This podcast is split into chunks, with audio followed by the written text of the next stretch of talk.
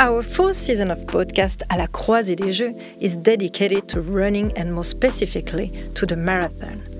It echoes the exhibition Free to Run on the road to, to the Paris 2024 marathon. Today, we have the great pleasure of welcoming Paula Radcliffe, a long distance running legend.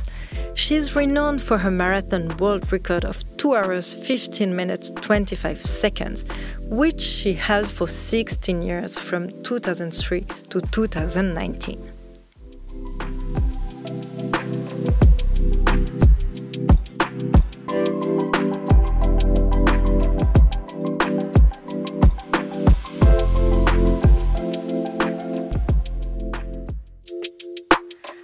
Croisée des jeux, the series that bring together sport and culture, exploring the influence of the Olympic Games on you, on us, on our imagination and society, produced by the Olympic Museum, Lausanne.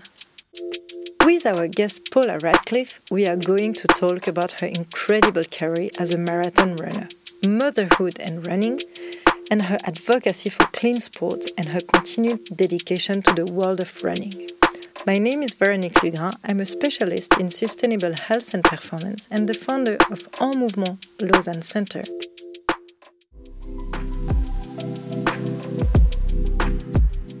Hi Paula, nice to meet you and welcome to the À la Croisée des Jeux podcast. It's a real pleasure to be speaking with you today. Thank you. It's a pleasure to be on the podcast. Paula, you are regarded as one of the greatest female marathon runners of all time. You are the three time winner of the London Marathon, three time New York Marathon champion, and the 2002 Chicago Marathon winner. You also represented Great Britain at the Olympics in four consecutive games from 1996 to 2008. Beyond your athletic achievements, you are known for your advocacy and involvement in various charitable endeavors and social welfare. Today, you continue to inspire athletes of all generations, and your passion for running has left an enduring mark on the running community worldwide. It's a great honor to share this podcast with you, Paula. Thank you. Again, I'm looking forward to the chat. Paula, let's start with the first question. Could you please tell us more about what brought you into the world of running and what running represents for you?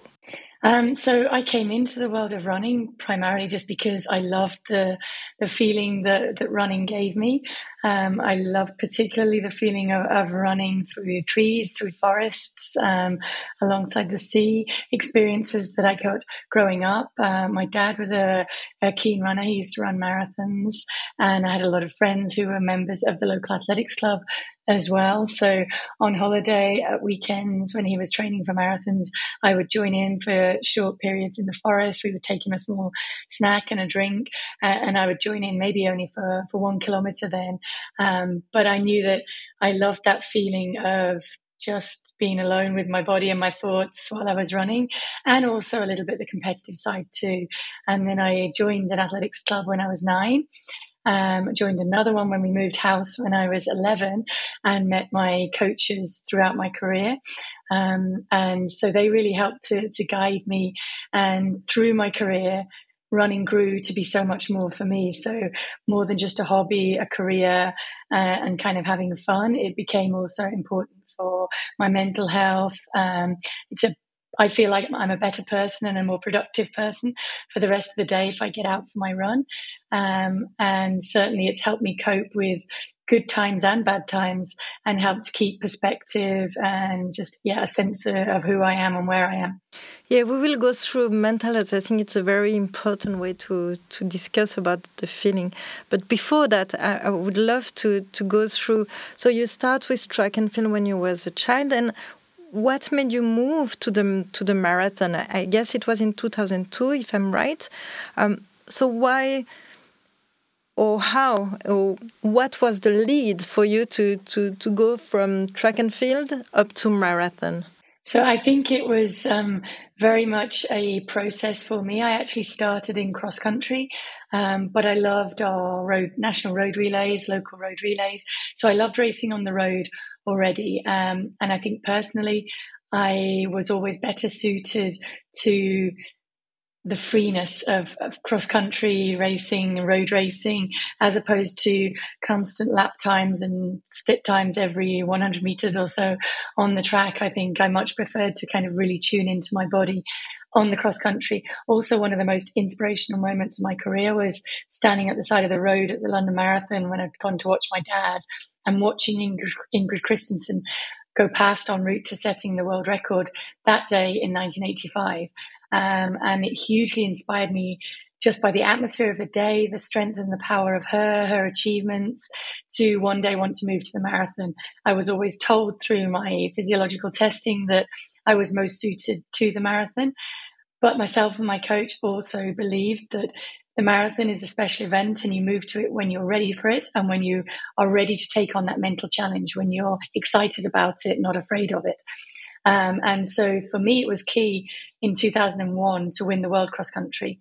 Um, because that then was a key part of my um, psychological process in turning to the marathon. I felt like I'd achieved my goals over the shorter distances as much as I was capable of doing. In actual fact, I ran faster later over 5,000 meters and 10,000 meters and 3,000 meters. But at the time, I didn't know that so to win that world cross country um, was a big turning point for me and that's when i started to seriously turn and focus on making a marathon debut in 2002 so just one year after actually you started to run marathon you won the chicago marathon right? Just in 2002 at ah, first the london. No, first the London the London Marathon in 2002, uh, in April of 2002, and then um, my goal going into that race was just to enjoy the race, to to to give it my best shot, and to see what I could do. Um, but I ended up winning, and after a, a, fairly steady first half, running very close to the world record at the end. So I was within nine seconds of, of the world record. Um, so then I knew it was possible to break the world record. So we started to work towards um, breaking the world record in Chicago. Um, but first, I also wanted to, to see what I could do on the track at the European Championships and the Commonwealth Games. Um, and then in 2003, I came back to London and wanted to to try to improve the world record in London. Yeah, which you did really well. Amazing. So, your that's where your your performance in the marathon has been oh inspiring so you share some insight of your training just just before. Would you be able now with the, the um, retrospective of your career to give us some some piece of your training regimen and preparation because you say that it's the feeling you you speak, speaking a lot of what makes you feel running and for your mental health so is that a way that you train to be able to, to break those records? Would you be able to share a little bit? Um, I think it's something that, that's very, very individual. I mean, I I think there were lots of facets that, that came together to make me a good marathon runner. Um, I think number one, I I had a huge backlog uh, of running and racing behind because I was racing since I was nine years old uh, and learning with that part of a team uh, and growing. And my coach was very, very open to talking to other coaches, to learning from them, to making everything very individual for every one of the athletes that he coached. And then when I was later working with my husband, we also built on that. I think I was very lucky. I had the the body and the mind that could absorb a lot of hard training. Um, and for me, it wasn't about sacrifice. I was happy when I was in a, a training environment, which really consisted of training, eating, sleeping, recovery, uh, and just relaxing with a very small circle around me, including my husband uh, and coach, and uh, sometimes training partners. But a lot of time that was it was just us, um, plus a massage. Um, specialist uh, and a physiotherapist for a lot of the time. So I think we focused a lot onto to recovery process and being able to absorb a huge amount of training. Um, and psychologically, the marathon is also a little bit of a, a mind battle.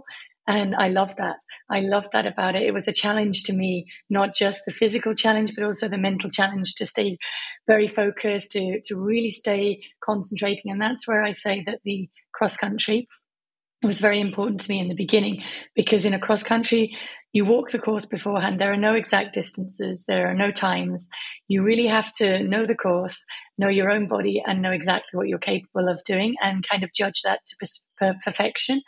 Um, and so then in the marathon, I, I think I really kind of relished that knowing my body from the training, practicing in long runs, really what it felt like to maintain the fastest pace that it was possible to maintain and still be able to finish strongly um, and to tune into that. So then on race day, it was not easy, but it was easier to be able to drop into to that mode and just to stay focused on that. So yeah, I think for those reasons, a lot of of what I achieved are, I mean, the times are very much catching up nowadays. And I think some of that is because people are also working on the mental technique, uh, on the psychological technique, on the fueling technique, but also the, the shoes are really changing um, the, the training process, the recovery process in ways that back then I had to, to work very hard to be able to do with a lot of sleeping in the afternoons, a lot of massages, a lot of um, ice baths uh, and different techniques. And, and I like the fact that you evoke the, the recovery because we, we listen a lot about training hard, training hard, training hard, a lot of load, but we we don't speak that much about recovery and the unload as the something very important as much as the mental way to train. So and it was something i grew up with as well. So i i grew up as a as a youngster racing with always two complete days rest before a competition um, and continued that in the marathon. Even in the hard training blocks, I would train hard for seven days and then have a day complete rest um, because I did feel it was really important for my mind as well as my body to have a day off that day and to, to refresh, ready to attack the next week. And now, if we speak about this this mind, we know that the mental strength, as you just, as you just said, is very crucial on long distance running. Um, would you have, at that time, did you have any technique strategies that you were using um, to work and to maintain you as focused and, and resilient during the races, but also um, during the challenging conditions such as injuries? Mm -hmm. Yeah. Um, so first of all, during training and racing, I think I naturally built my own techniques um, that kind of worked for me. I mean, people used to talk to me when I was young about counting a rhythm. Um, I used to do a lot of, of two kilometer or six and a half minute reps on the on the grass, not measured out. So I it became a little game to me to work out in my head exactly where within the six and a half minutes I was time wise. And so by counting to 100, I realized that if I counted to 100 three times, it was a mile, four times was roughly for the six and a half minutes. Um, so that really helped me when I moved to the marathon. And even before that, for the 10K on the track, 10,000 meters on the track, instead of counting laps, I would rather, in my head, think that I was racing for 30 minutes and just count the time and then just look at the lap markers in the final few laps. Um, so in the marathon, that became even more of a technique that worked for me and almost a game sometimes to see if I could guess when the next mile marker was coming before I could see it, um, just by knowing, by counting in my head. And it also becomes a great coping technique when you're at a rough stage and you don't want to think about something that's hurting, uh, a stitch, um, a pain somewhere, a blister. Um, if I'm only thinking about which number comes next and how many times I've already counted to 100, it helps me to get through that, that difficult stage. Um, and then almost, yes, like I, I'm not thinking about anything else other than which number comes next. And then all the other important things you have to think about, like when is the next drink station coming? What are the rivals doing? How does your body feel? So you kind of have to tune into those on one level and then make sure that you're focused on, on something else for me to get to get through those those difficult spots.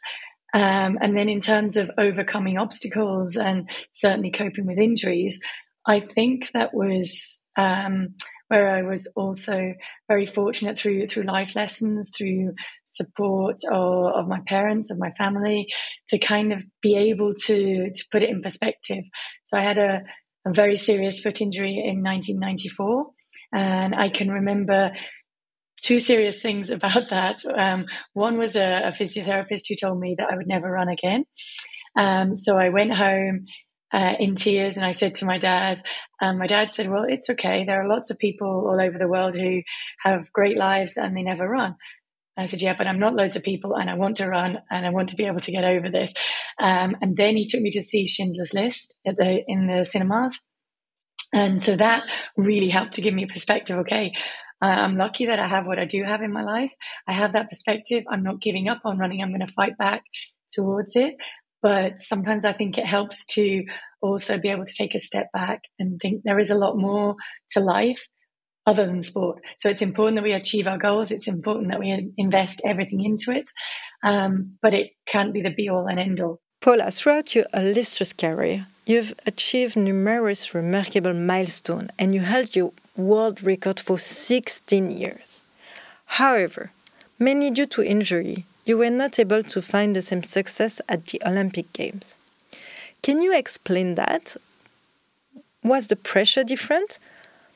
Or how do you reflect now on your Olympic experience today? I think it's a, it's a little bit it's a little bit of luck and it's a bit a bit of, of circumstances and I think we're we're very fortunate in sport. We get the opportunity to see where our limits are, to see how good we can be. Um, but it doesn't always work out on the day. And some things that we aim for, we don't get. And something, sometimes we get far above that. So I never set a goal to set a world record. I did set a goal to get an Olympic medal. I never got the Olympic medal, but I did set a world record. Um, so I think that in terms of the Olympic Games in 1992, I was actually very, very close to making the team. Um, and I went on to become fourth that year at the World Junior Championships. I had been fourth at our selections, and the first three went. Um, so I was I was really very close to to being able to to go to those Olympics. Uh, instead, I watched them, and it became a, a really important um, goal to to work towards for Atlanta in 1996. And there, I think I, I, I, made some mistakes in the race, but given that I had done my university final exams that year and graduated, um, I think it, it, was a good performance to to come fifth in the 5,000 meters there. And then in Sydney, again, I, I, don't think I did anything wrong. I think I ran as, as well as I was capable of doing on the day. I was just beaten by three girls who were better than me that day. Um, with hindsight, perhaps I could have moved to the marathon earlier and it might have worked out. In 2004, I think it, it was the pressure of having an injury so close to, to the Olympic Games plus being favorite, plus in my mind, having maybe finished fourth in, in Sydney, fifth in Atlanta. It was really important to me to, to try and improve on that uh, and to try and get a medal. So a lot of things were kind of piling on top of me that day. And that's when I think in the aftermath of Athens, I learned a lot of, uh, of mental coping techniques. Uh, it still wasn't very easy to take um, because it had worked out uh, as I say, it worked out for the world records. It worked out in 2005 for Helsinki. So had I been in the shape I was in in Helsinki, then I could have won in Athens. It was nothing to do with the, the conditions. I think it was pressure from myself in, in terms of trying to be in the best shape possible, plus the injury at the wrong time. And for the Olympic Games and the marathon, it's very hard. You spend four years planning for one day. And already we see with big city marathons, when you spend one year or six months preparing, it's very hard to get it right on the day. Um, but I think that was a big factor in that one. In by 2008, and indeed 2012 when i desperately wanted to run in the olympics and the injury happened just uh, three four weeks before I, I, think by that stage in, in my career i was I was getting injured more often because I had pushed so hard early on in my career. Um, so I, I think that is the, the plain and simple reason for that. And actually, when I look at 2008 to finish, given that I had only been running outdoors for two weeks, um, was almost a kind of achievement in itself. Um, and well, not a medal, but it, I couldn't have expected better given the injury that happened and serious injury in May of that year. I was really up against it to be able to get back. And yeah, I think it will always hurt that I didn't achieve what I feel I was capable of doing in the Olympic marathon. I think I did in the 10,000 meters. Um, so maybe also life perspectives helped to help me to cope there too. So my my daughter was ill, maybe I don't know, maybe not working out in the Olympics is the price to pay for her being okay now, um, which I'm good with. I'm okay with that. So I think, yeah, it's a kind of in sport. I think we have to make the most and really appreciate the good times because when you are injured, that is going to happen, and there's there's not a lot you can do about it. It's very interesting because you speak out about the balance huh? in between your studies that you achieve your your diploma, then you were training as a professional, then you had the coping with the, the right timing, and that that's a way very very important to find out that yes, the balance into your body and the timing of the competition are sometimes not accurate. And also now that you speak about your your daughter, um, I would be very keen to, to speak about motherhood as a unique challenge as well. And how did you, how the fact of becoming a mother impact you on your training and, and the approach of running? Uh, well, I think um, becoming a mother makes you stronger um, in life and in sport as well. Um, not just obviously there, there are the small physical benefits, but I think for me the, the biggest ones are the fact that if I'm happy, then I race better. Um, and certainly I felt happier, more complete, um, more balanced uh, as a mother. It was a life goal that I had set a long time before I set any goals in running. Um, I always wanted to be a mother. So I think uh, it's a challenge as well at times, um, but it's something that, that's really important. And I think then before that i was i was competing and i was training for for myself and for, for, my husband for my team around me.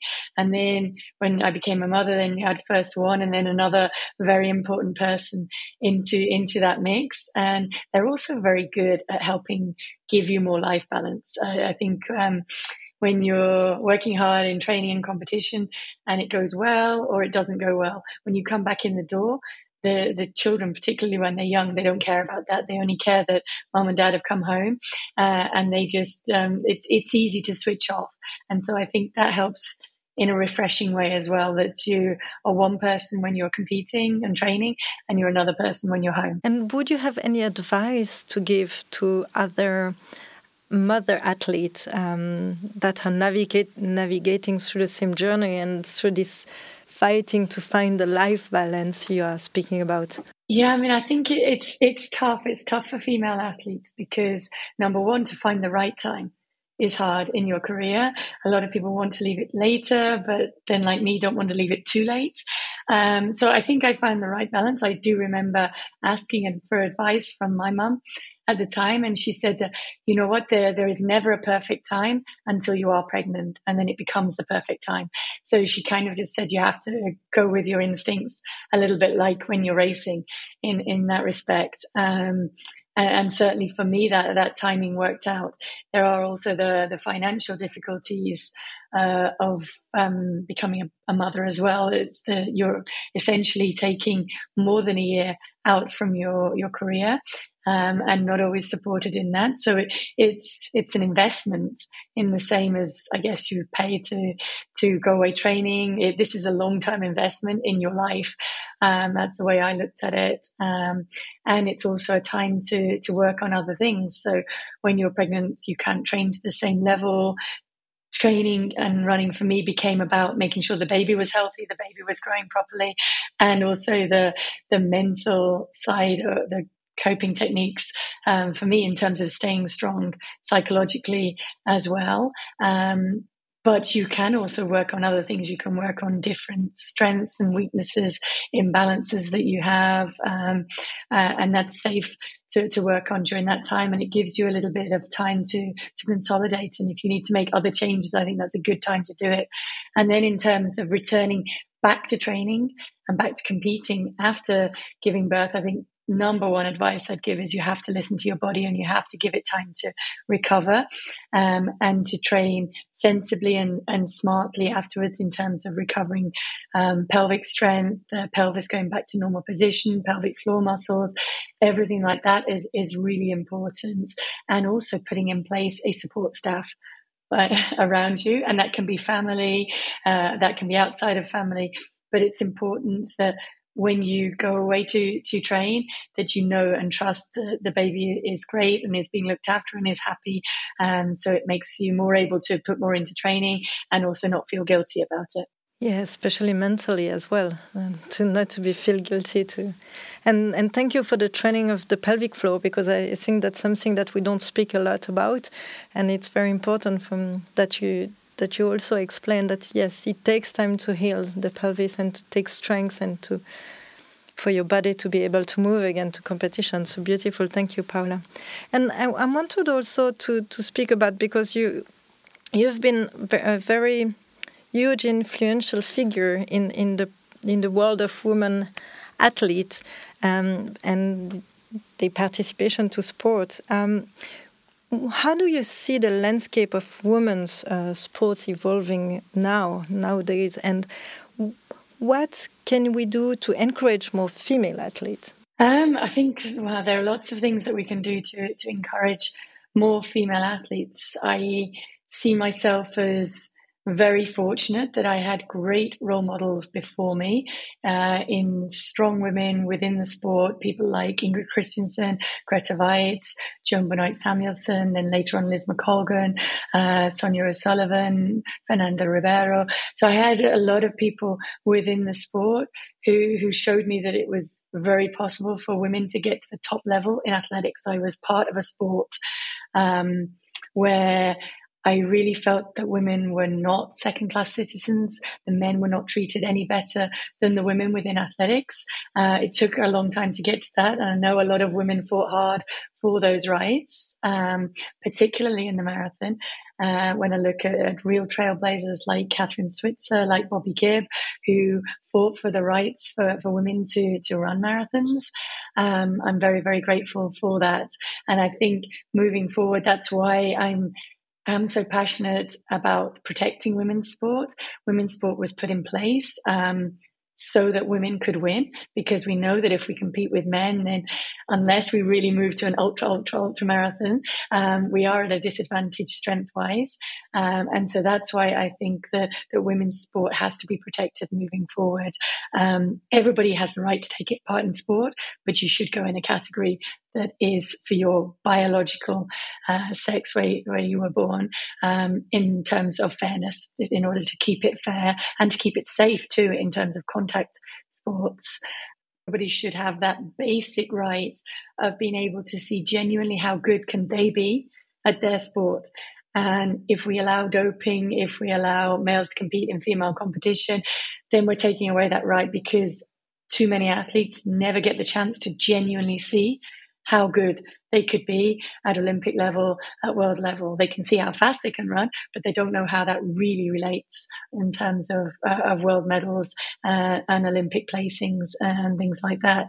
And I also think that for women, and girls coming into the sport, improving that access, making sure that because in many areas of the world, it's not um, it's not the custom for girls to be able to take part in sport. It's not accepted, uh, and it should be. Yes, complying with the, the, the custom in terms of, of, what those girls wear.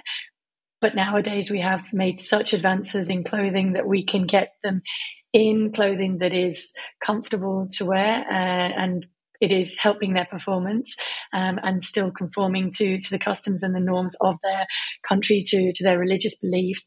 Um, but I do think they should be allowed to to come in and compete. And then finally, getting more women into roles of, as officials and as coaching, I think can help because the female psyche is slightly different to that of males. There are some very good males who understand that.